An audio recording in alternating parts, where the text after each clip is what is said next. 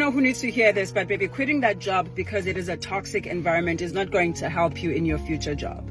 How many jobs have you quit now because it was a toxic environment, a toxic manager, a toxic boss, a toxic workspace, toxic colleagues? You are going to keep changing jobs over and over and over again until you learn to stand up for yourself, use your voice in your workspace, look at people in the eye and say, you do not get to talk to me like that. Stop allowing your managers to treat you like a child, to treat you like an infant.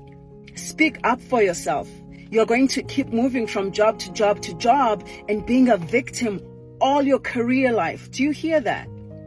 So start speaking up for yourself. Start telling people how you would like to be addressed. That's what I have for you today. Shortcast Club